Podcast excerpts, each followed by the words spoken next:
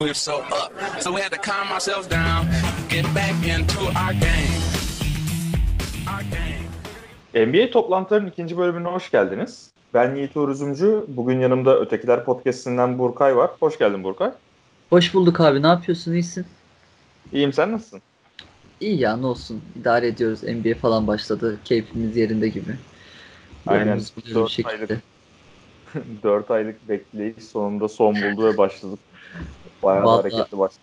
Artık gücüm yoktu yani daha fazla beklemeye. O yüzden tam zamanında yetişti diyebiliriz benim için.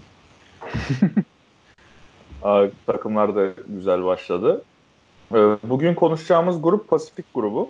Pasifik grubu takımları Golden State Warriors, Los Angeles Clippers, Los Angeles Lakers, Sacramento Kings ve Phoenix Suns. Bu sırayla konuşacağız. Ee, Sezonla nasıl başladılar, artılar, eksiler, birkaç soru var. Onları falan cevaplayacağız. Böyle gideceğiz. O zaman Golden State ile başlayalım. Ee, Golden State Warriors. Ee, Artıları var mı abi bu takımın? Güzel bir soru. Ee, beklentilerin bayağı altında başladılar. Yani galibiyet mağlubiyet haricinde oyun olarak çok kötü başladılar. Ve zaten Curry'nin sakatlığı da bugün elini kırdı bilmeyenler için. Ve böyle tüy dikti. Öncelikle artı var mı? Sen sordun ama ben sana geri sorayım. Yani artı gördün mü herhangi bir artı? Abi ad- 12 kişilik kadronun 8 tanesi NBA oyuncusu değil zaten. Yani nasıl toplanmış bu 8 kişilik ekip bilmiyorum veya biz sene başı Golden State'i playoff yazarken bunları düşünmüyor muyduk acaba yani? Bunlar bir şekilde playoff atarken moduna girmiştik hepimiz. Sen de her- herkes yani tüm kamuoyu. Ama o kadar kötüler ki kimse savunma yapmıyor yani. Zaten hani öyle bir gayeleri yok gibi. Yani ne iş- işleri yok o şeyler, taraklarda bezleri yok. Hiç pozitif bir şey söyleyemeyeceğim Gol- Golden State'e dair sanırım. Sa- tek diyebileceğim şey lotaryada üst sıralarda olacaklar. Başka da pozitif bir şey gelmiyor aklıma açıkçası. Ya ben de Curry'nin sakatlığını görünce direkt şey geldi aklıma yani. İşte yazdım Golden State Warriors with the first pick falan yazdım yani. şey ya bu takımda bir de şöyle bir detay var. Aynen yani kadroları zaten dardı. Ama mesela bu sezon başında Willie Cauley-Stein, Kevin Looney ve Alec Burks de sakat başlayınca hani zaten daracık olan kadrolar hani ben o dar kadrodan verimli oynarlar falan diye düşünüyordum. Yani dar olan kadro yok oldu. Kimse kalmadı.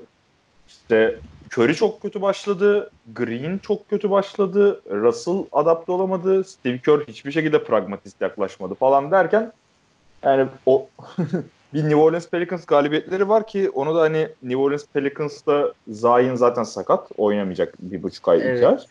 Drew Holiday yoktu. Derek Favors yoktu. O, o öyle kazandılar yani o maçı da. Abi bakıyorum kadroya şimdi. Ee, Eric Pascal var. Ki ben çok fena bulmadım açıkçası yani. Yok, en bayağı- azından o 8 kişilik ekip arasında idare edebilecek bir topçu. Bakıyorum Damian Lee var. Curry'nin kayınbiraderi sanırım bu. O yüzden Golden State'in kadrosunda yani. İşte Glenn Robinson ilk 5 başlıyor. Bu çocuğun NBA'de olmaması gerekiyor artık. Yani NBA'de olmaması gereken Marcus Chris var. Ki McKinney'i kestiler Chris için. Daha saçma bir şey duymamıştım açıkçası. Görmemiştim. Saçmalık yani. Sonra Jordan Poole var. Aslında fena değil Poole. Gelecek sene kadroda olabilecek oyuncuları söyle hani geçiriyorum şimdi içinden düşünüyorum. Poole olabilir sanırım değil mi? Bir de şey vardı. Kim vardı? Bir çocuk daha vardı sanki ya. Şey var. Jacob Evans var. Ki Aa da son- Jacob Evans var. o da 3 hafta yok. evet Hani- o da yok. Omar Spellman var. Yani kollar bıngıl bıngıl zaten. 200 kilo herif. Kilo vermiş biliyorsun değil mi? De Evet. yazda kilo vermiş hali bu. Evet Hatta evet. 20 kilo vermiş hali bu. Ben onu ilk şeyde hatırlıyorum. Geçen sene Atlanta'nın açılış maçını izledim ben. Spellman oyuna girdi. Diyorum buna, bu ne abi? Amerikan güreşçisi mi bu herif? Hiç yani basketbolcu gibi bir havası yok çünkü sahada. Ki bir de ilk tur seçimi.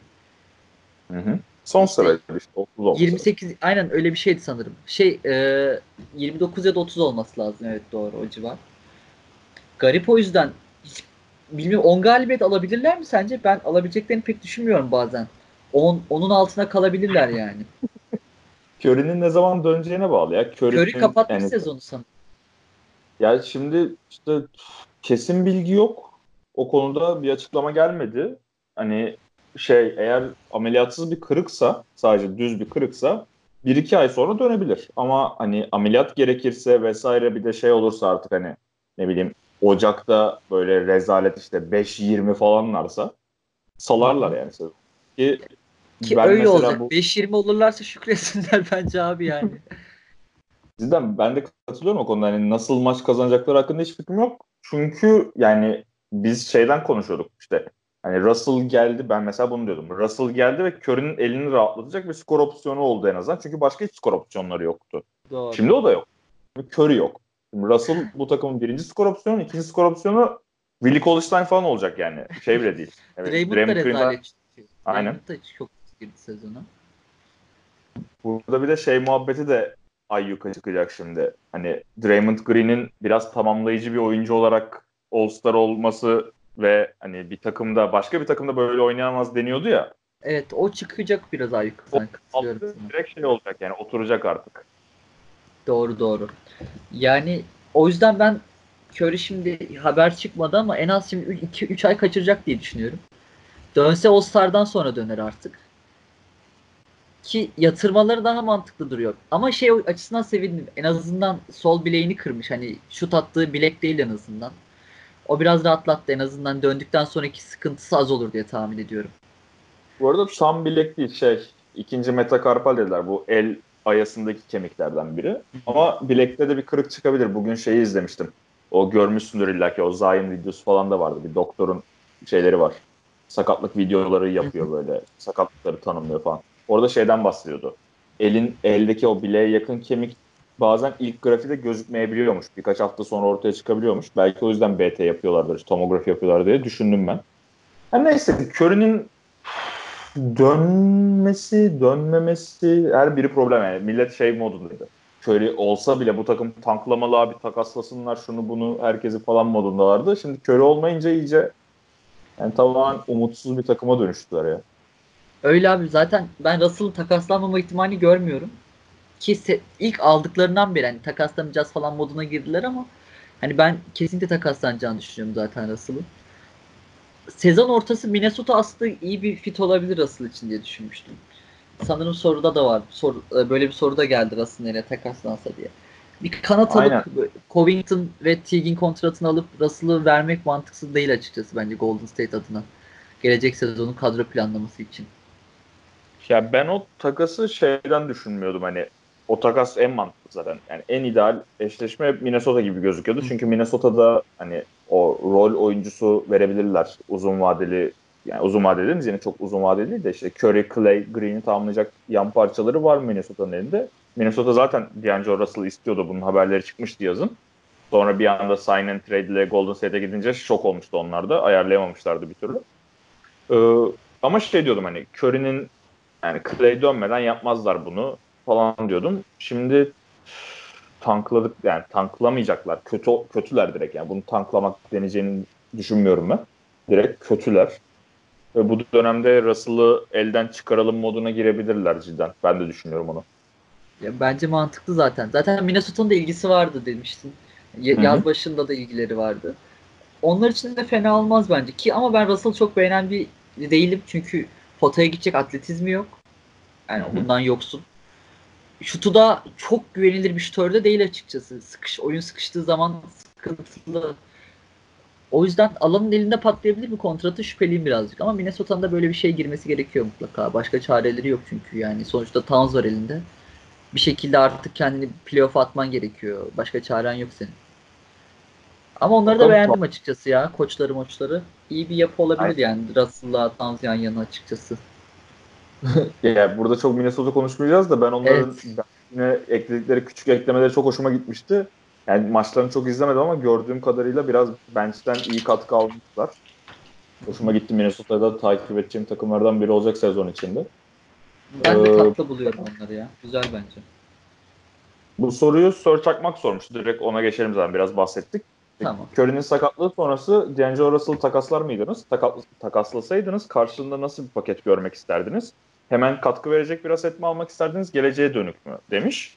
Yani şu an D'Angelo'yu takaslardıkta geldik biraz.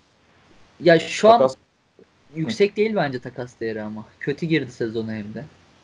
Yani kötü girse de bu adamların hani bir kere geçen sezon ne kadar Oladipo'nun sakatlığıyla da olsa şey All-Star olmuş bir oyuncu çok genç. Kontratı da hani o yaştaki bir oyuncu için çok makul bir kontrat. Ee, arkadan sesler. şey misafirlikte mi köpük diye bir arkadaşımız çıldırıyor şu an. Şey Bakın. e, taklasasaydınız karşında nasıl bir paket görmek isterdinize geldiğinde ben yani sonuçta bu takım Curry, Clay ve Green paketini dağıtmayacaktır bu kadar kolay. O yüzden onları tamamlayacak yan parçalarla dolu biraz da böyle bir tane böyle genç potansiyelli oyuncu, bir iki rol oyuncusu falanla takaslamalarını beklerim. Orada da Minnesota geliyor aklıma işte ilk olarak. Seninle geliyor. Var, var Benim başka? Minnesota dışında Detroit gelmişti aslında aklıma. Acaba Drummond tarzı bir takas yapabilirler mi Griffin? Hani Drummond'a verip de böyle Russell almalı. Bir yanına pik almalı tarzında. Çünkü kısa lazım. Griffin tutmaları lazım ki Griffin'le takaslanmama ihtimali çok düşük duruyor. Bir şekilde yeni bir yola girmeleri lazım. Düşünebilirler mi bilmiyorum açıkçası. Çok mantıksız gelmiyor bana. Det- Detroit zararlı çıkacağını düşünsem de. Düşünsene Golden State Drummond'ı alıyor. Geç seneye Curry Clay, Draymond, Drummond izliyoruz yani. Yine şampiyon oldu bunlar. Yani Drummond'u da motive edecek yani Draymond Green'i motive edemezse kimse edemez herhalde. Öyle öyle ya. Bilmiyorum yani Ba- bana en mantıklısı bir kanat almaları geliyor kesinlikle. Yani bir şu takıma bir tam oturacak, ilk beş başlayacak sağlam 3 lazım. O yüzden ilk aklıma gelen Covington oluyor. Takaslanabilecek. Benim bir de şey var. Ha, Ne söylesen. Yok abi seni dinliyorum söylesen. Ee, Orlando gelmişti benim aklıma bir de bu bakarken. Biraz Aa farklı güzel. engelliyordu ama Aaron Gordon'la falan böyle bir takasa girseler ilginç olabilir diye düşünmüştüm. Mantıklı evet aslında. Onlar da yani Fulls'tan ümidi keserlerse ki bilmiyorum nasıl olacak o iş. Guard lazım. Hala DJ Agustin oynuyor. Olabilir evet mantıklı. Hatta Golden State acaba Bamba koparabilir mi o takastan? Of. Koparmasınlar abi. Bence de koparmasınlar da koparabilirler çünkü Vucevic'e kontrat verdim. Bamba'yı bir şekilde elden çıkaracaksın yani. Olmuyor çünkü o iş. Bilmiyorum şu an Aynen. korkuttu beni bu iş. Neyse. Ee, artı olarak gördüğüm, sen biraz bahsetmiştin bu takımla ilgili artı olarak gördüğüm işte Eric Pascal fena değil. Bir tamamlayıcı oyuncu olarak daha çaylak zaten. İşte Villanova çıkışlı bir arkadaşımız. İyi bir rol oyuncusu olabilir gibi.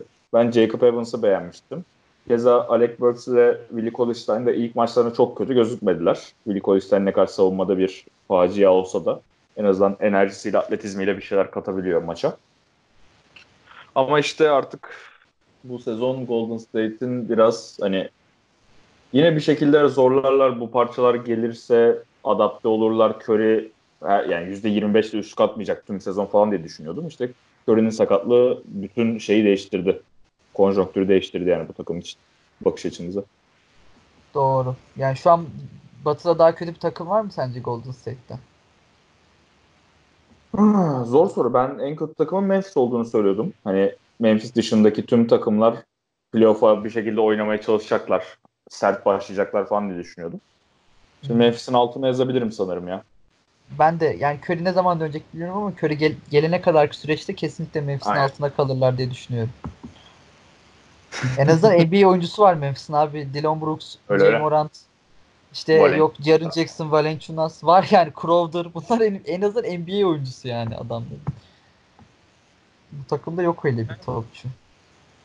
Ben bir de şeyden bekliyordum işte Steve Kerr'ın biraz işte bu Curry'nin ekmeğini yedi modundan çıkardı. Yani rol oyuncularından katkı alırsa falan filan diye bekliyordum ama artık onlar yani herkes mental olarak kapamıştı bu sezonu ya. Curry'nin Ben sakat, de öyle düşünüyorum. Yani sakatlık süresinin önemi var tabii burada ama hani şu an bir de 5 senelik uzun bir final döneminden sonra 5 sene üstte finale çıkan bir takım olarak mental olarak kapatmışlardır şu an yani. Evet evet kesinlikle doğru. Yani Dre de öyle zaten. Yani Golden State adına sıkıntılı bir sezon olacak ama biraz da onlar çeksin sıkıntıyı. Hep biz mi çekeceğiz? Buradan da o zaman e, bir hanedanın çöküşünden başka bir hanedanın kuruluş aşamaları mı acaba'ya geçelim. Los Angeles Clippers. Güzel. E, Los Angeles Clippers'ın 3-2 başladılar. Phoenix Suns'a kötü bir yenilgi aldılar bence aldınız yani. Bir de şey artık Kavay'sız Paul George'suz çıktığınız bir maçta da Utah'a yenildiniz. Kavaya sinirliyim. Abi dördüncü maçtan da yapma şu load management'ı yani. Bir de biz o kadar ahkam kestik. Yok abi adam dedi load management yapmayacağım bu kadar sezona hazır girdim bir şeyler. Çat 5. maçta kenarda. Ya hoşuma gitmiyor gerçekten böyle şeyler benim. Yani sevmiyorum ama ne yapayım elimden gelen bir şey yok hani. Kafaya gidip de niye oynamıyorsun diyecek halimiz yok. O da böyle bir arkadaşımız. O yüzden kaybettik aslında. İlk yarı iyiydik ama Kanli daimi kocamız asla affetmiyor. Kötü Clippers maçı yok. 8 senedir. Grid o Memphis zamanından beri. Herif yine çıktı ikinci yarı. Ona o 20 sayı falan attı sanırım 3. çeyrek. 16 ya da 18 sayı attı 3. çeyrekte. Kopardı maçı tek başına. Yapacak bir şey yok yani. Bir de sezona çok kötü girmişti. Evet bir, evet ilk maç herhalde 1'de 7, 7 16'da 1 attı sanırım ilk maç ya da 16'da 2. İkinci İki maç, maç. Lakers maçıydı aynen. 11'de 3 Yine- attı. Son maçta 7'de 0'dı zaten. Yorum yapmıyorum yani. Ee, ama şimdi asıl burada önemli olan Clippers'ın sezonunda işte açılış maçı Lakers maçıydı zaten. Ve tam bir statement maçıydı yani. Los Angeles derbisi olarak gösterilen ve bütün herhalde önemli günlere maç maçları konan bu eşleşmede Evet evet doğru. yani güzeldi. Yani sezon açılışı, Christmas var. Bir de umarım ki playoff'ta denk gelir. Çünkü çok keyifli olacak. Bir kere şey çok güzeldi. Ha, söylesem. Kan çıkar abi. Yok ya bu eşleşmede kan çıkar yani. Kesinlikle eminim ondan. Bir de şey çok ilginç. NBA'de hiç görmediğimiz bir olay. Taraftarlar bayağı böyle Clippers maçında taraftar ikiye falan bölünmüştü böyle. Yuhalayanlar, alkışlayanlar, kavay bir şey oluyor ona bağırıyorlar. Hani sevinen var, laf eden var falan. Çok ilginç bir atmosferde. Yani garip bir atmosferdi ama ben çok hype'tım açıkçası o maça. Bir de ilk maç sezonu sonuçta. Hı. Bilmiyorum garip bir maçtı. Bir de siz çok iyi başladınız ama bir yerde bizim ritim bulacağımızı düşünüyordum ben zaten. Clippers çünkü genel olarak Doug Rivers geldiğinden beri sezonu çok iyi açar. Sezonlara çok iyi gireriz biz. Bu şaşmadı. Hep böyle bir 4-1, 5-1, işte 5-2 olsun. Ki Chris Paul'u kaybettikten sonra Griffin'li sezon hani bu e, Griffin takasladığımız sezonda bile 4-0 başlamıştık. Sonra Griffin sakatlandı, o sakatlandı, sakatlandı falan. 9 maç üstte yenildik bir şeyler oldu da koptuk. Peki Clippers'ta gördüğün artılar nelerdi? Şu ana kadar 5 maça bakarsan. Abi oyuncu bazında düşünürsem ben açıkçası Harkless'ı çok beğendim. Kanatlardan başlayayım birazcık. Harkless ben bu kadar hani e, delici bir atlet olduğunu bilmiyordum. Daha fa- daha böyle bir klasik trendy mantığında düşünüyordum Harkless'ı. Çünkü yani üçlük atar, ve savunma yapar ama çocuk gerçekten koridoru bulduğu anda yapıştırıyor gidiyor vuruyor yani smacı. Hoşuma Hı gidiyor açıkçası Harkless.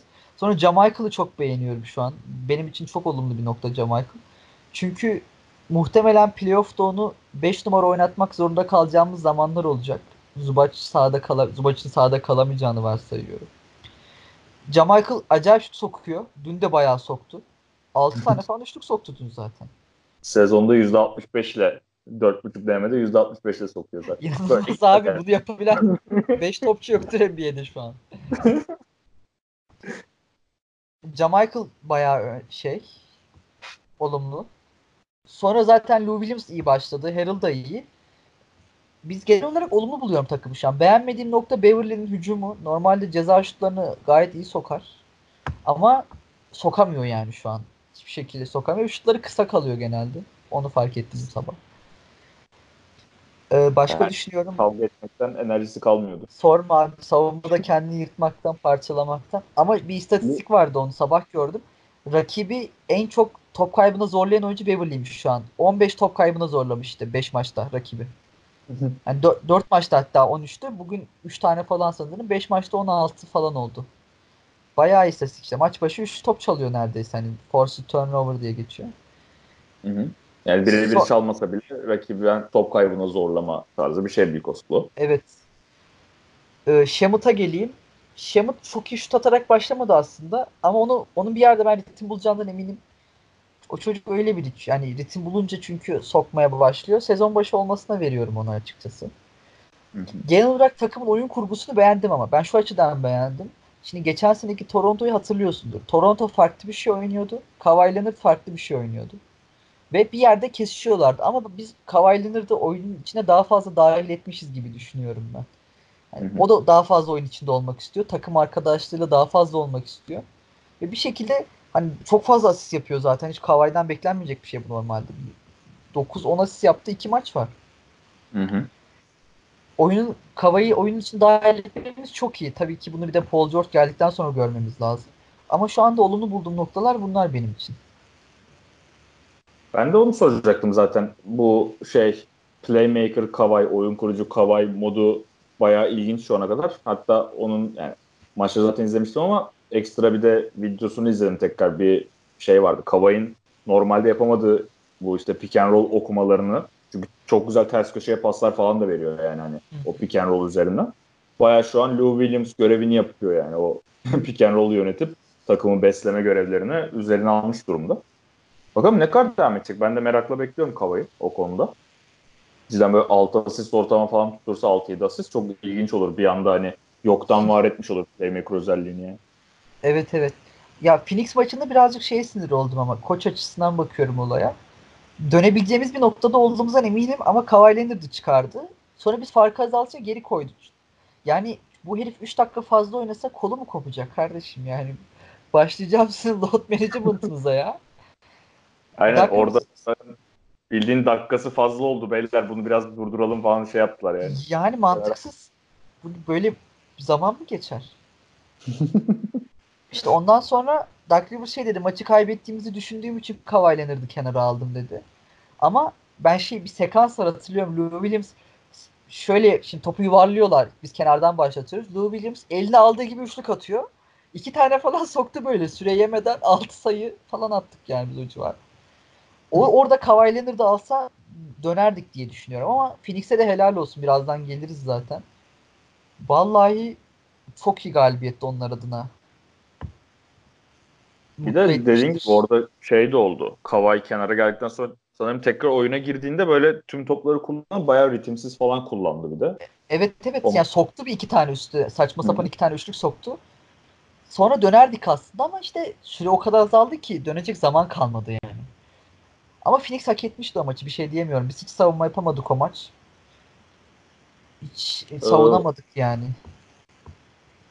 Ya Clippers'la ilgili beklediğimiz şeyleri gördük bence zaten. Hani geniş kadronuz, yani geniş bir kadrosu var Clippers'ın.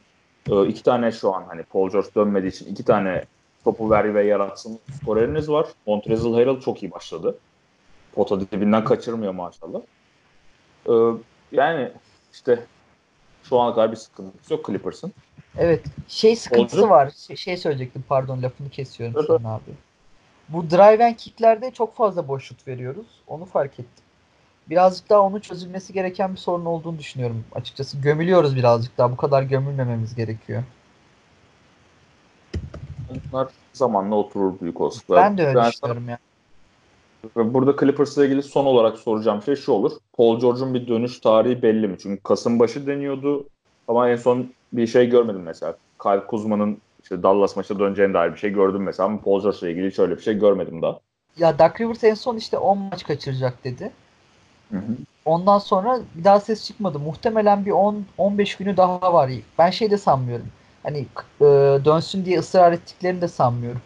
Yani rahat rahat takılsın zamanı gelince döner. Çok kastıklarını düşünmüyorum o konuda.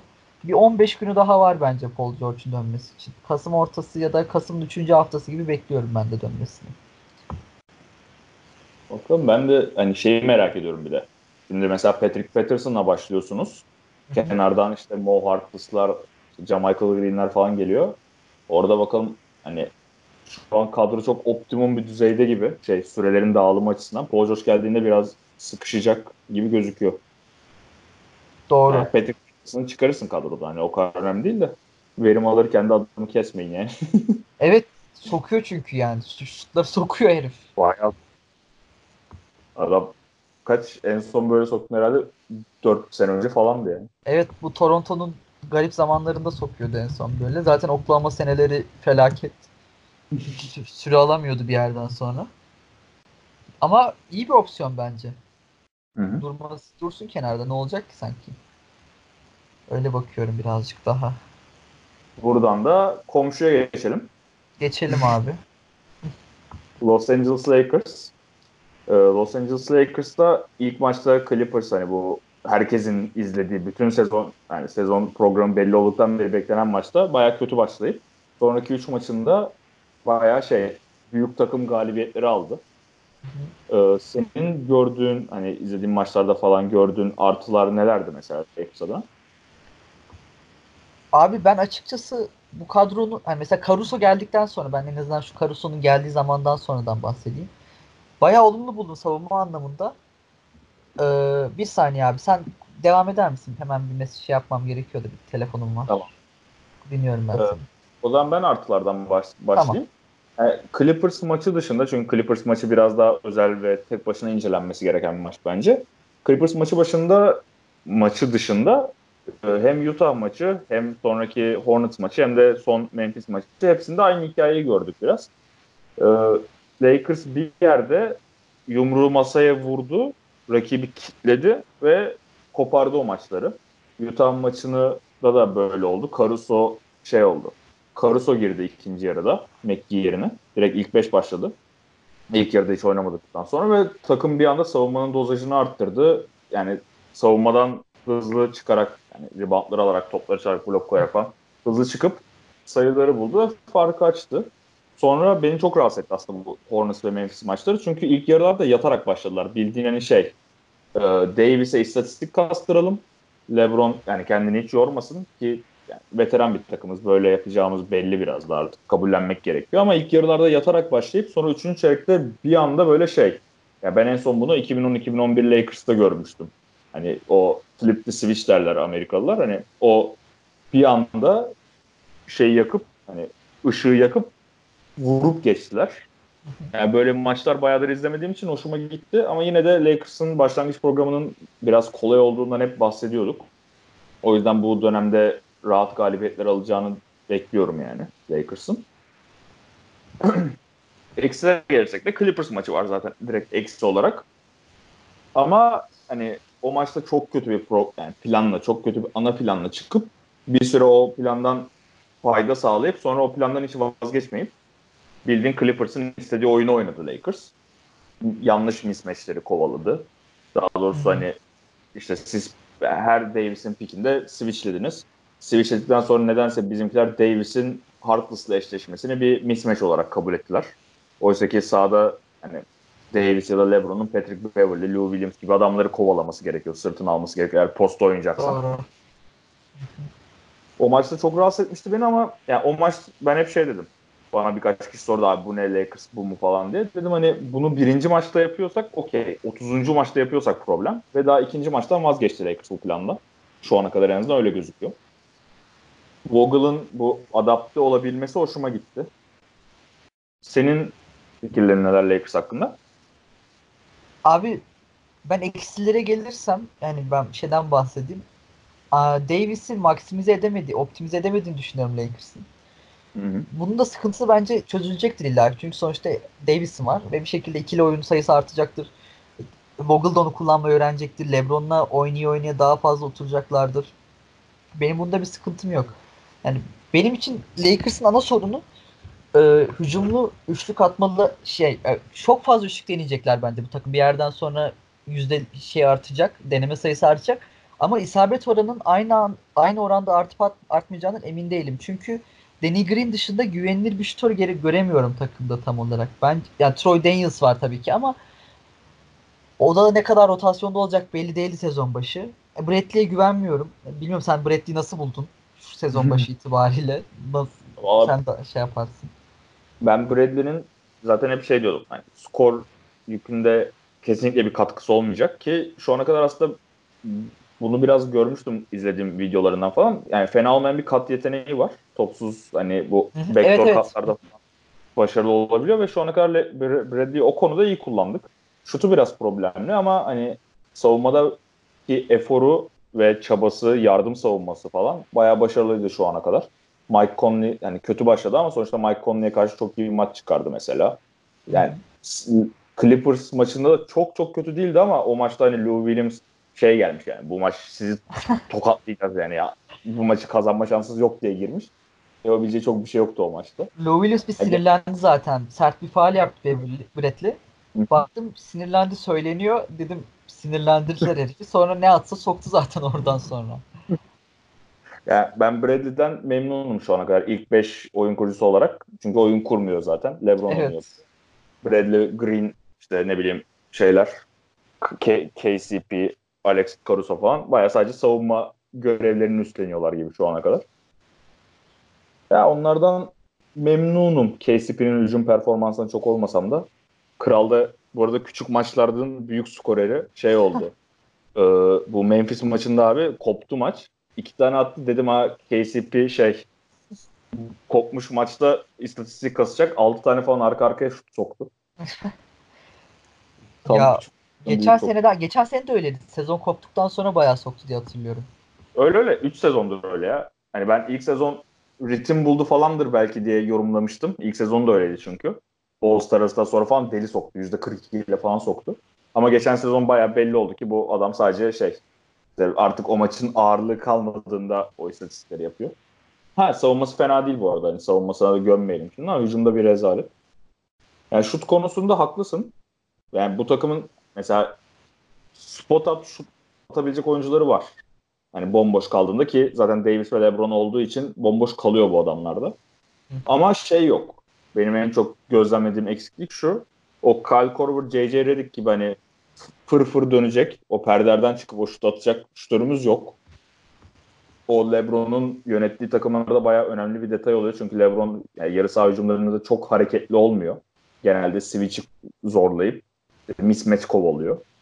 Orada işte o yarı saha hücumunu biraz hareketlendirecek bir adam gerekiyor gibi.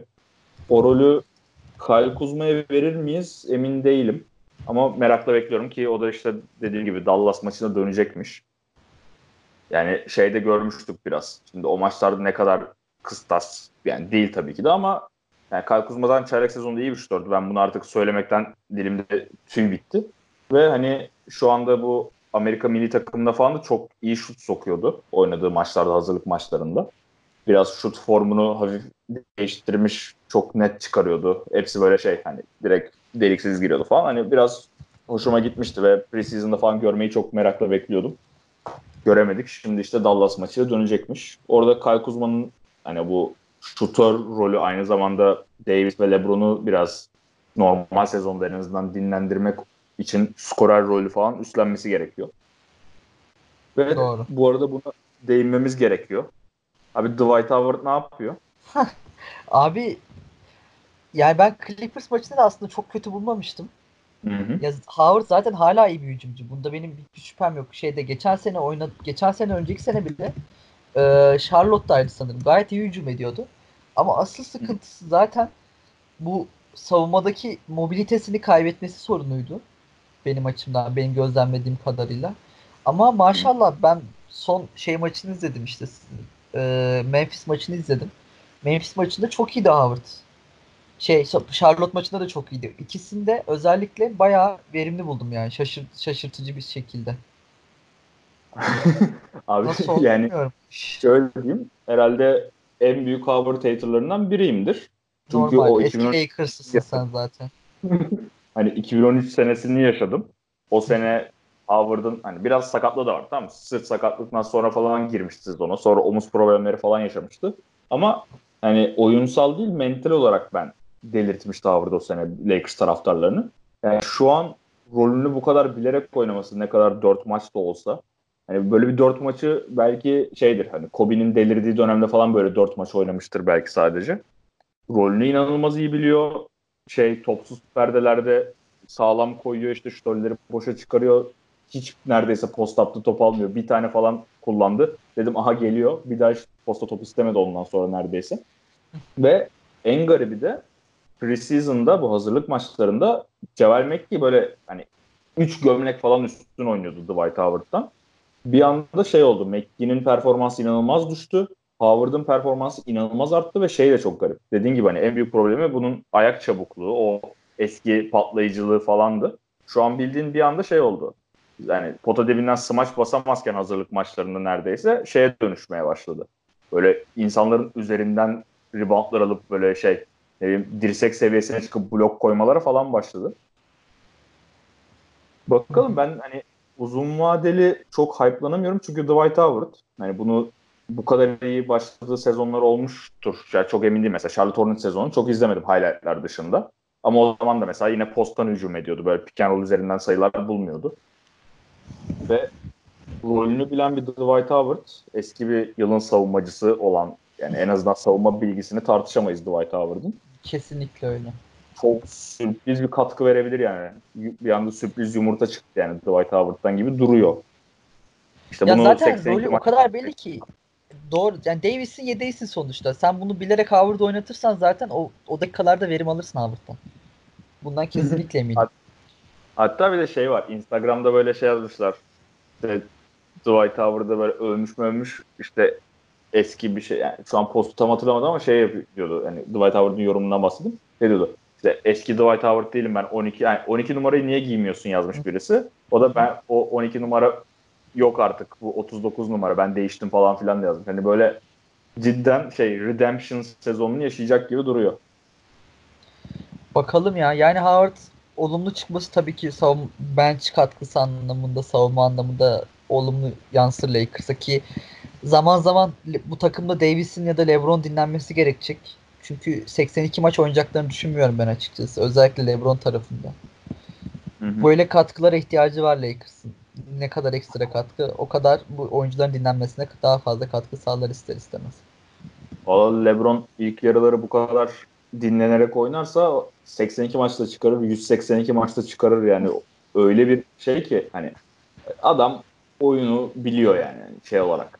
Nerede ne zaman böyle efor sarf edeyim, ne zaman sarf etmeyeyim bunu çözmüş bir adam. Özellikle normal sezon için. Doğru. Bazen bu takım zarar da veriyor ama hani kendi sağlığı açısından bu işi çözmüş bir adam. Şu anda Davis gibi aşırı efor sarf eden hatta riskli efor sarf eden bir oyuncu var yanında.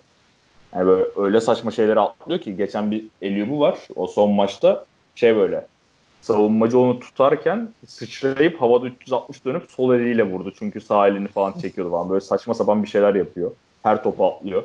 Bir yerde sakatlayacak kendini. Ki zaten hemen omzu ağrımaya başladı. Saçma bir smash denemesinde pota da pota tarafından bloklanınca falan. İlginç Bakalım ya. ya. Bakalım. En azından... Ya, şey konusunda ne diyorsun abi onu soracaktım. Ee, Lakers'ın delici eksikliği o, delici oyuncu eksikliği olduğunu düşünüyor musun? Çok bariz var. Değil mi? Yani benim gözüme çarpan buydu birazcık. Playoff atmosferinde sıkıntı yaratabilecek bir şey birazcık sanki. Bu delici eksikliği. İşte oradaki umudum yani LeBron şu an pick and falan hani millet genel olarak LeBron pick LeBron Davis pick and roll oynamıyor diyor ama yani Davis'in perdelerinden sonra LeBron o delici şekilde drive etmezse pick and roll olmaz o. Yani doğal olarak. O drive'ları etmeye başlar diye düşünüyorum playoff'lara geldiğinde. Özellikle mesela şey olduğunda o hem Utah maçında biraz gördük. Yani diğer maçlarda da gördük. Şeyde de e, Hornets maçında da gördük. Davis 5'e LeBron 4'e geçtiğinde LeBron mesela o deliciliği yapıyor. Ekstra spacing falan da katkısıyla. O deliciliği biraz yapıyor. Normal sezonda yatacaklar ya. O konuda bilmiyorum. Belki Rondo ben ne kadar çok umutlu olmasam da Rondo'nun gelmesi biraz katkı sağlayabilir. En azından oyun kurucu rolünü bildiği için falan böyle savunma yapacaksa diğer parçalar Rondo'nun açıklarını kapatabilirler belki. Doğru. Bakalım. Lakers İkili... garip bir camia. Abi burada şu an değinmek istiyorum. Bu sorulmadı aslında ama hani Lakers'ın şu an başarılı olmasının bu Davis takası falan filan hepsinin nedeni tamamen Lakers'ın ballı olması yani. Şu an bu kadar saçma şeyler oldu ki Lakers'ın Davis alabilmesi için Kyrie'nin bastığını satması, işte Lakers'ın dördüncü sırada draft hakkını kazanması, Pelicans'ın birinci sırada draft hakkını kazanması ve Zion'ın peşinde koşmaması falan. O kadar ballı şeyler oldu ki Lakers hani şey yani bütün hataları yaptı ve şansa bala doğru yere düştü yani. Evet Aa, ya say- yönetimsel anlamda sen de başarılı bulmuyorsundur zaten. Abi kimse yani Aynen. Lakers yönetim tarzını başarılı bulmak için bayağı koyu taraftar olmak lazım. Yani şey böyle hani, hani Lakers'ımız yapar tarzı bir koyu taraftar olmak. Doğru haklısın bu konuda. Bilmiyorum ya şans da önemli zaten. Mesela bu yönetimlerde ben şans faktörünü asla göz ardı etmiyorum ama Lakers bu konuda normalden 4 kat falan şanslıydı olması gerekenden. Yani hele İşte dördüncü şans- sıra draft hakkı ve Pelicans'ı birinci sıraya alması inanılmaz bir olay yani. İnanılmaz. Ben şeye hazırlanmıştım. Kawhi da gelseydi hani bu Marvel'da şey var ya işte Doctor Strange'in o kaç mil, bir şey milyon Ha, e, milyon aynen tek ihtimal Hani- falan. Yani onu hazırlamıştım kendim yani. İşte hepsini sıralayacaktım böyle. İşte o sakatlandı, bu sakatlandı. Lakers dördüncü sıra aldı, Pelicans birinci sıra aldı. Kyrie takımı sattı falan filan böyle sıralayacaktım. Yani zaten Kawhi gelse şu an podcast yapıyor olmazdım ben abi. Emin ol NBA'li olan bağlarımı koparmış. Ha. Büyük Koska kimse podcast yapıyor olmazdı şu an. Bana da öyle geliyor ya. Yani kimsenin hevesi kalmazdı bu konuda. Özellikle son 3 sezon Golden State konuşmaktan sıkıldığı için herkes bir daha aynı şeyi yaşamak istemezdi. Ve buradan sorulara geçelim. Olur. İki tane soru var. Biri Fatih'in sorusu. Lakers'ın aralıkta yapabileceği bir takas var mı sence demiş. Ayrıca Howard ne kadar böyle oynar demiş. Howard'ın Taka- ne kadar böyle... Ha, takastan başlayalım istersen. Takas yok bence. Bana Yani- da yok gibi geliyor çünkü kontratlar uymuyor. Evet evet yani kontratlar uymuyor. Buyout piyasası kovalanabilir. O da zor. Iguodala illaki kovalanır. O ayrı bir konu. Hı hı. Düşerse. Iguodala zaten Clippers'la Lakers yine çakışacak orada. Ki ben Derin Collins'in mevzusunda da Clippers'la Lakers'ın kapışacağını düşünüyorum bakalım. Onun dönmeye, Dönmeye karar verirse. Geçen şey paylaşmış gördün mü abi? Instagram postu var. Bir yerde Clippers logosu yanında sağda Lakers logosu. Bu düşünen surattan koymuş. Abi. Çok takip ediyoruz NBA'yi. Ya çok gereksiz takip ediyoruz yani. Ben artık bu ama yapacak bir şey yok. Ee, bana da yok gibi geliyor çünkü işte dediğin gibi buyout kovalamak en mantıklısı. Yani en kritik nokta burada şu. Lakers'ın en iyi asetleri LeBron ve Davis çıkardığında draft hakkı da olmadığı için ki bu da zaten Davis takasının aslında Lakers açısından sıçtığı nokta buydu. Hiçbir sene içinde hamle yapabilecek aset bırakmamalarıydı. Ee, şey Kuzma'nın bir değeri var ama Kuzma'nın kontratının çok çok üzerinde bir değeri var. O kontratı takasladığında aynı değeri verecek bir şey bulamazsın. Danny Green'i zaten çıkamazsın. E, KCP'nin falan da oyuncu opsiyonu var. Çünkü 1 artı 1 kontrat imzalandı ve öyle kontratlarda şey oluyor. Oyuncuların otomatik no trade clause oluyor bir yıllık kontratlarda. Bird right kontratlarında. O yüzden cidden hiçbir hamle görmüyorum takas açısından. Dwight Howard için de abi yani şu ankini bile beklemediğim için uzun vadede de bir şey beklemiyorum. Böyle beklentileri aşmaya devam etsin yani. Evet ya yani beklentilerin üstünde kaldığı sürece sıkıntı yok. Diyelim Dwight Howard için de. ee, Sör Çakmağ'ın sorusu Lakers takriben ne zaman AD pick and roll'da ball handler olarak kullanır demiş. Ben de bunu merak ediyorum aslında. Geçen bir şey var yine böyle Twitter'da o şey hücum analizi videoları falan paylaşan birisinin Davis çok fazla tepeden saldırıyor. Oralarda böyle şey yapıyoruz. İşte Davis'e birebir işte eşleşmesine karşı hız avantajını, dribbling avantajını yani o çabukluk avantajını kullanabileceği fırsatlar yakalamaya çalışıyoruz. Orada da mesela ben de merak etmiştim böyle Dwight Howard ya Javel McGee perdeyi koyar mı? Hani çünkü zaten ne bileyim, tepeden Davis'i saldırtmak da mantıksız bir hamle. Ama öyle bir hamle yapacaksak pick and roll'da yaparız diye düşünmüştüm yani. Sence olur mu öyle bir şey? Yani mantıksız durmuyor aslında. Ama Lakers bunu tercih eder etmeli mi sence? Eder mi etme etmemeli mi? Etmeli aslında ya. Düşünüyorum da şimdi bir. Evet dediklerin mantıklı bence de. Yani şu anki oyun planından çok daha mantıklı sanki yapılması gereken. Ya illa bir yerde yani- yani ya illa bir yerde tabii ki bank edecektir. Sonuçta sıfırdan düşününce abi tamam bu adamlar çok profesyonel zaten ama sonuçta yeni bir teknik kadro kuruldu. Ki Vogel 3-4 senedir yani e, Lionel Hollins olsun, Vogel olsun bir 2-3 senedir çok olayın içinde olmayan adamlar aslında. Bu Hı hı. şey açısından, yani ka- e, koçluk açısından. LeBron ilk defa Davis gibi bir oyuncuyla oynuyor yanında. Davis ilk defa LeBron gibi bir oyuncuyla oynuyor. E tabi böyle şeyler olunca başta sıkıntılı olması normal. Zamanla oturacaktır bence. Ben öyle düşünüyorum. O zaman yani Lakers'ı kapatmak gerekirse abi Anthony Davis iyi bir oyuncu ya. Kesinlikle abi ya. Yani ligin takas değeri yüksek oyuncusu bence şu an zaten. Yanis Katar mıyım? Yanis'le beraber diyeyim. Ya o seviyedeler. Evet hep aynılar aynılar. Aynı seviyedeler. Ee, buradan e, şeye geçelim. Sezonun muhteşem başlangıcını yapan belki de hani ben mesela biraz daha işte Phoenix Suns'ın fena bir kadro kurmadığını düşünen taraftaydım. Ama benim bile beklentilerimi böyle kat kat geçen bir takım Phoenix Suns. Hı hı. Ee, yani eksisi var mı bu takımın? Abi bu takım garip bir takım. Şimdi ben sene başı düşündüğümde Phoenix Suns'ı yine bayağı aşağı seviyede görüyordum açıkçası. Ya bu tarz takımlarda ben şeye inanırım. Bu takımların bir yerde ne kadar iyi kadro, genç çekirdek olursa olsun kazanma alışkanlıklarını edinmeleri lazım. Bu Atlanta için de geçerli şu an. Phoenix için de geçerli. Başka düşünüyorum yani gelecek sezondan itibaren Memphis için de geçerli. Şu anki özellikle Pelicans için geçerli. Bu takımların bir şekilde kazanmaya alışmaları gerekiyor. Alışamadıkları zaman ne kadar iyi çekirdek olursa olsun kaybetmeye mahkum kalıyorlar. Mesela Sacramento geçen sene kazanmaya alışmıştı. Ben o yüzden bu sezon onları biraz daha çıkış yapacaklarını düşünüyorum ama patladılar 0-5'ler şu an yorum yapmıyorum. Olmamış demek ki. Ama Phoenix tam bir takım gibi oynuyor. Özellikle Ubre, Booker, Aaron Baines. Bence en kritik nokta burada Aaron Baines. Sertlik getirmiş takıma. Yani bir beyler hadi ne oluyoruz da bir top oynayalım moduna sokmuş herkesi. Rubio. Bunlar takımı bir bütün haline getirmişler ve sahada bir takım gibi davranıyorlar. Hani birbirlerinden bağımsız bir takım değiller. Mesela bundan önce izliyordun. E, bir top bir pozisyon Aiton alıyor. Bir pozisyon Booker alıyor. Arada başkası şut atıyor. Ama bir takım olgusundan söz etmek çok mümkün değildi. Ama bu sezon bayağı başarmışlar bunu. Bu da birazcık koç başarısı. Daha 5 maç oldu. 3-2'ler. Yorum yapmak da zor. Abi 3-2'ler. 2 maçı son topla kaybettiler zaten. Aynen. Bizi bizi der, şey yaptılar, yendiler. Sacramento'yu da 20'den dönüp 20'ye yatırdılar.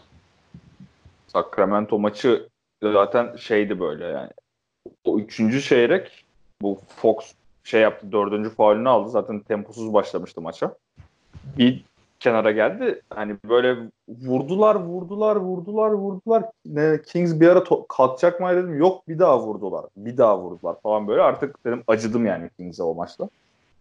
Çok ilginç bir takım yani cidden. Hani dediğim gibi ben biraz daha şeydim. Bu takımda işte Booker'a gereksiz oyun kurucusu sorumluluğu veriyorlar. Bu takımın iki yıldır falan neredeyse oyun kurucusuz oynadılar.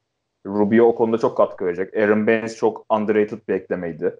O Doğru. falan filan. İşte Aiton Rubio gibi bir oyuncuyla seviye atlayacak diyordum ki sağ olsun paşam üzmedi bizi ve ceza aldı 25 maç. O konuya değinmek bile istemiyorum. Şey hani takım olarak dediğin gibi çok yani birbirini tamamlayan parçalar, eforlu oynuyorlar. Hiç maçtan kopmuyorlar. Kenardan gelen oyuncular da işte Javon Carter olsun, şaşırtıcı bir şekilde Kaminski'si olsun. Evet, Kaminski. Kaminski Şarif yan yana oynuyor böyle. Uzun süreler falan bu ikili yan yana oynuyor. Ve sizin maçta işte şut falan soktular ve şey oldu hani rezil olmadılar. Yani cidden şaşırtıcı ya bu sezon ve mesela şey maçı hangi maçtı o? Rubiosuz kazandık. Sizin maç mıydı Rubiosuz? Bizim maç bizim maçı Rubiosuz kazandılar. O maçı Rubios oynadılar. İlk maçta Aiton inanılmaz oynamıştı savunmada, hücumda. Aiton'sız devam ettiler. Sonraki dört maçta dediğin gibi Denver'a uzatmada bir sayıyla kaybettiler. Utah yine bir sayıyla kaybettiler. Evet. Hani Fik- Fikstürleri de zor bir fikstür. Yani öyle ligin dandik dandik takımlarıyla değil gayet Utah, Denver, Clippers. bizim Kalbur iyi şeyler beklediğimiz yani. Sacramento Kings sözde. Evet yani o da öyle onları da bekliyorduk ama olamadılar falan. Bilmiyorum ya acaba Aiton'sız olmalı, Aiton'sız bu kadar iyi olmaları onları bir şey düşün lan bu takım Aiton'da kötü mü acaba moduna sokmuş mudur diye düşünüyorum birazcık. Ha, ilk maçta Aiton'un o kadar iyi oynadı ki öyle düşünmüyorlardır ya. Yani Aiton cidden e, savunmada biraz efor gösterebildiği zaman zaten muhteşem bir bitirici. tabii ki hücum hücum konusunda asla laf edemiyorum ya. Yani inanılmaz hücumcu ama işte savunmadaki eforu birazcık önemli. Yani işte Aaron Baines %42 ile üçlük atmayacaktır uzun vadede. Doğru. Bunu bekliyorum. Ama yani takım efor gösterdiği sürece sürpriz galibiyetler alabilir ya. Hani böyle devam edebilirler. Ben ne kadar yani playoff potasında böyle iddialı bir takım olacaklarını düşünmüyorum. 5 maçtan sonra böyle gaza gelmedim o kadar ama yani bu takımın 30 al- 30 galibiyeti geçeceğini düşünüyordum. Artık böyle o şeyimi beklentim 35'e çektim şu an. Evet Yani- ya 35 bayağı yüksek bir barem Phoenix için. Acaba kaç Hı. senedir 35 galibiyet almıyorlar? Evet, 4-5 ben sene olmuştur ya. Şey ya Monty Williams hocaya da burada saygı duymamız Tam gerekiyor. Tam ya. şey, Hoca görevi bayağı yani. Hoca işi. Takımın kuruluşu. şey muhabbeti vardır işte abilik yapan koçlar falan. abilik yapan koçlar cidden böyle takımlarda bazen böyle sürpriz faydalar alabiliyorlar. Bakalım Kesin. uzun vadede Doğru. göreceğiz performansını ve 2014-2015'miş 39 galibiyet aldıkları. İşte bu sanırım şey sezon. oldu. Bu Dragic Bledsoe'nun çılgın oynadığı sezon galiba. Evet evet playoff'u kaçırmışlardı. Ondan Gerçi- sonraki sezon. Thomas ekledikleriymiş. 13-14 Tamam. o şey Dragic sezonu. Yani Phoenix açısından kötü bir şey yok ya. Muhteşem başladılar. Seyir zevki çok yüksek. Evet çok eğlenceli bir takım bir de ya. İzlerken keyif alıyor insan bayağı. Ben onu şeye soracaktım. O sorumun cevabı oldular. Devletle yaptığım podcast'te soracaktım unuttum. Hani iki sezon önce Indiana Pacers, geçen sezon Sacramento Kings böyle yani otoriteler diyebileceğimiz ya da böyle işte podcast yapan, basketbol konuşmayı seven insanların dipte bitirecek dediği ama sonra bir anda patlayan takımlardan olabilir belki Phoenix Suns. Sezon sonunda göreceğiz tekrar. Evet. isterim ben Phoenix'i severim çünkü. İyi olmaları hoşuma gider benim açımdan yani. Seyir zevki yüksek. Seyirci de biraz dönmüş salona. Boş salona oynuyorlardı çünkü uzun süredir. Ben bizim maçta dikkat ettim. Bayağı çekmişler yani seyirciyi. Onlar için de Evet. iyi gayet. Burada rolleri değiştikleri takıma geçelim o zaman. Tamam. Sacramento. Çok güzel abi. Bu takıma sallanacak çok nokta var çünkü. Abi bu Abi, oyuncular kadar- hocayı yiyor mu acaba ya? Böyle diyebilir miyiz? Ya burada zaten şeyle başlayıp yani Luke Walton'la başlayıp biraz Luke Walton'la bitireceğiz gibi. Çünkü ya şimdi önce Luke Walton'a gömmemiz gereken konu ya bu takımın yani yarı saha hücumu zaten sıkıntılıyken bok gibi bir hale gelmiş şu an. Yarı sahada yani aşırı durağanlar ne bileyim işte aksiyonları çok zayıf. Savunmada yani Luke Walton'ın en azından yapabildiği şey birkaç yapabildiği şey var Luke Walton'un. Hani Lakers'ta gözlemlediğimiz en azından. Golden State sayılmayacak doğal olarak. Hani takımlarını tempolu oynatmak. Bu takım tempolu oynamıyor. Hani biraz şeyin de etkisi var. Sezonun böyle saçma sapan herkes aşırı tempolu başladı. Baktım hatta geçen Golden State şey Pace'i 107 iken 8. sıradaymış Pace'te. Geçen sezon açık ara birinci falan oluyor sanırım bu Pace. Şey hani geçen sezonun bir tık daha yavaş oynuyorlar yine de. Ve savunmada rezaletler. Ama hücumda daha da rezaletler. Yani burada işte Luke Walton'a yazmayacağını düşündüğüm şeyler De'Aaron Fox'ın mesela yani Kings'in en önemli olaylarından biri hani açık alanda oynamaları ve açık alanda top kaybetmemeleriydi. Yani bu takım topu çok iyi koruyordu. Bu sene işte şu ana kadar De'Aaron Fox 3.8 top kaybı, Buddy Hield 3.2 top kaybıyla başladı mesela.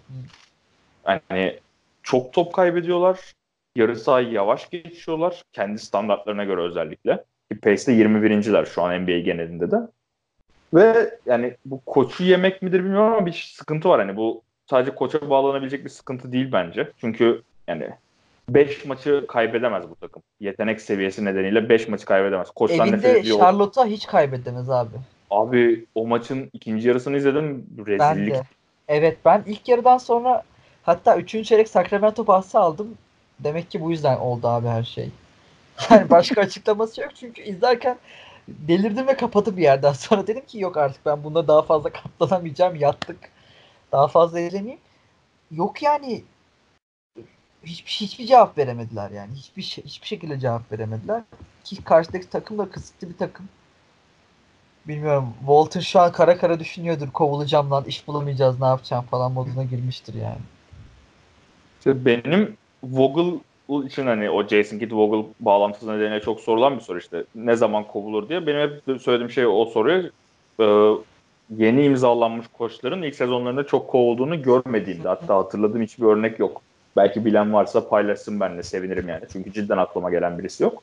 Yani Luke Walton şu an o yolda gidiyor çünkü yani ilk kurban olacak yani ilk günah keçisi olacak ki dediğim gibi Luke Walton'ı eleştirmekte de herkes %1500 haklı çünkü ana değişken ne kadar eklemeleri falan filan olsa da ana değişken şu an koç. Yani 5 yani 0-5 tahammül edilebilemez. Hani ben mesela ilk maç için şey demiştim. The Fox faal problemine girdi. Sezon başıydı. Phoenix Suns çok daha fazla istedi maçı falan dedim. İşte Portland maçı mesela 10 sayıyla kaybettiler. Portland zaten bir playoff takımı.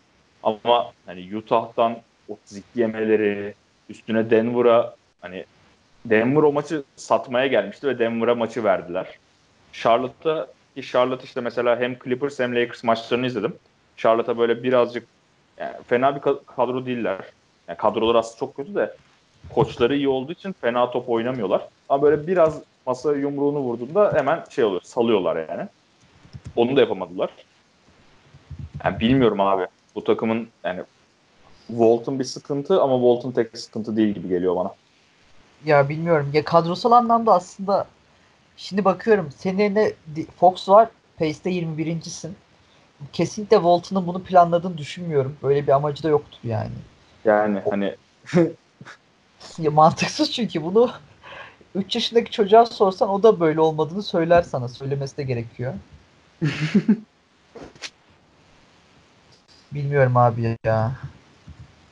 Vallahi yani Yap. Sacramento playoff yapsın istiyordum. Ama bu şu halleriyle hiç imkanı yok gibi. Hele Batı'nın halini düşününce.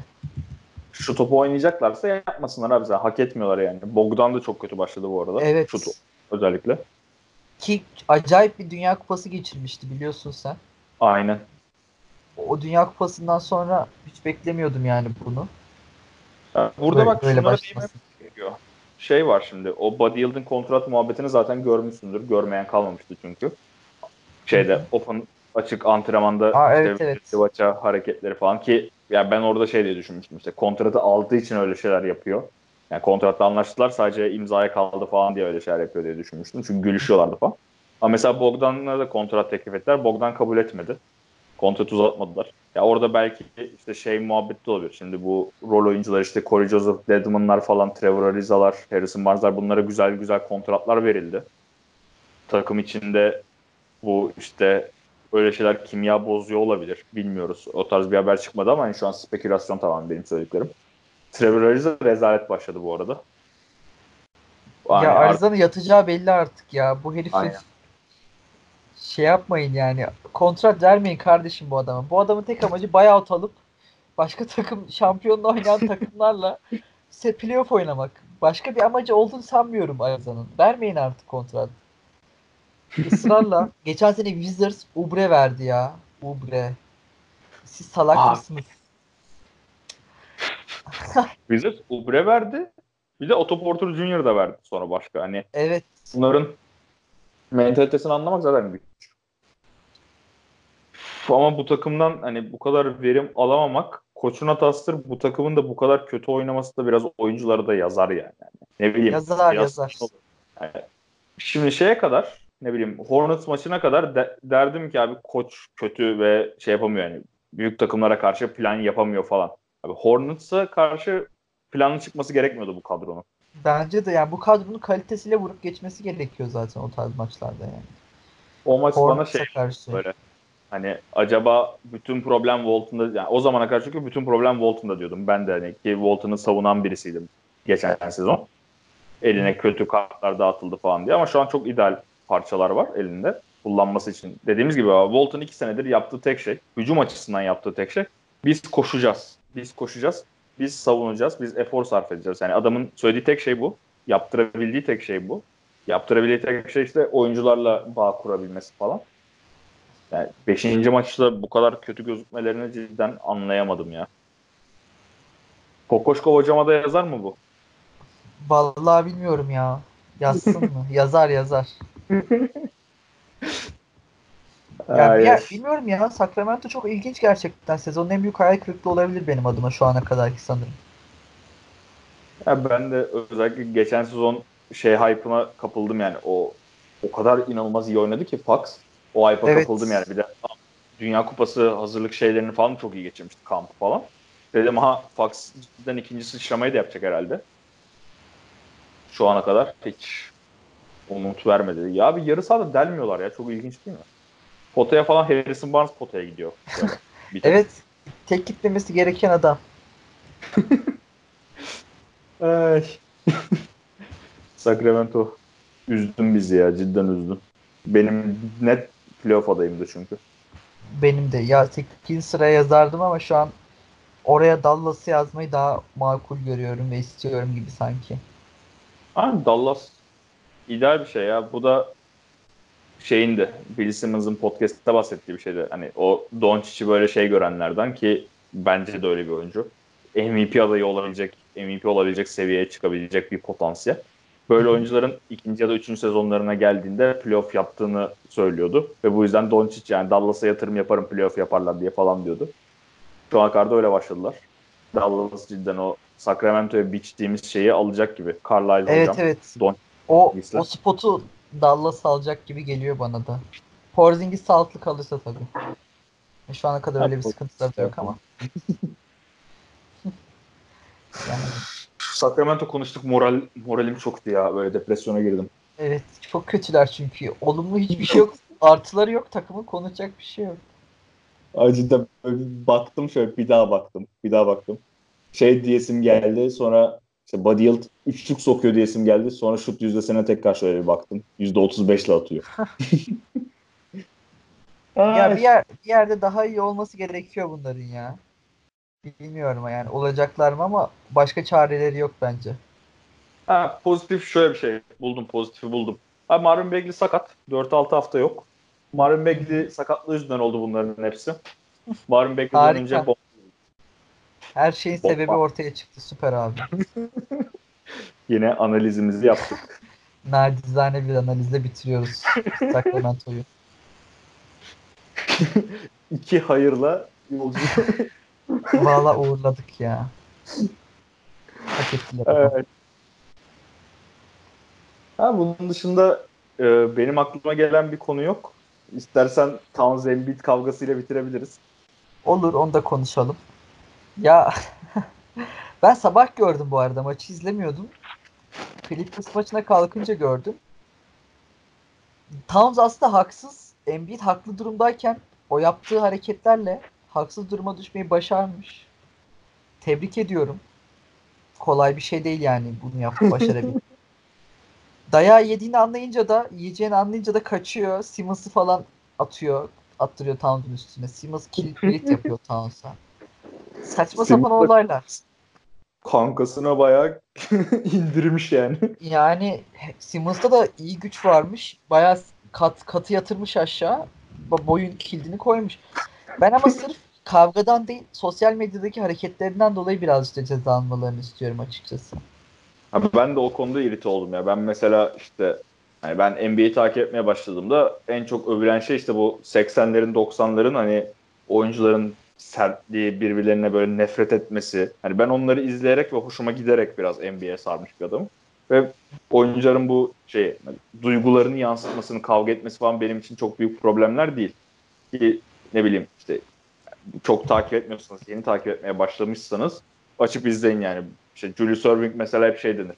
Çok karakterli bir adamdı. Dr. J'di. Şöyleydi böyle de Larry Bird'le birbirlerinin boğazlarını parçalayasıya kavga ettikleri falan var yani. Hani Evet evet.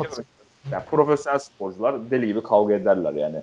Kurallarla engellenmeye çalışmıştı ama tekrar oyuncuların böyle birbirleriyle işte rekabet etmesi falan hoşuma gidiyor. Ama dediğin gibi ben de bu Twitter kısmına yani Twitter'a, Instagram'a falan sıçraması abi nasıl bir çağda yaşıyoruz dedirtti bana da yani. Yani bilmiyorum. Biraz sanki ibret, ibret olsun diye birazcık ce- ceza artacakmış diye bir şey okudum bir yerde. Nerede okudum hatırlamıyorum. Yani 5-7 maç arası bir şey bekliyorum açıkçası. Daha fazlası mümkün değil çünkü geçen seneki Chris Paul, Ingram, Harden, Rondo kavgasını hatırlıyorum. Hı. Adam yumruk attı, tak diye vurdu, geçirdi yani, isabet ettirdi ve 3 maç falan ceza aldı. Ha, hepsi neredeyse isabet ettirdi orada. Chris Paul, Rondo, Evet Ron, evet. Orada Ingram isabet oranı çok yüksekti yani. baya boksörler savaştı orada yani. Şey de vardı. Ingram'ın böyle Steakhouse'da falan o antrenman işte North Carolina Connection falan antrenmanlar. Orada boks antrenmanları falan da yapıyordu. Baya göstermişti o yeteneklerini. Ya ben dediğim gibi kavga ya okeyim. Cidden okeyim. Yani böyle taraftara falan sıçramadığı sürece ya da mesela yani ne bileyim bütün saha birbirine girmediği sürece böyle birebir itişmeler, kakışmalar, o tartışmalar olur.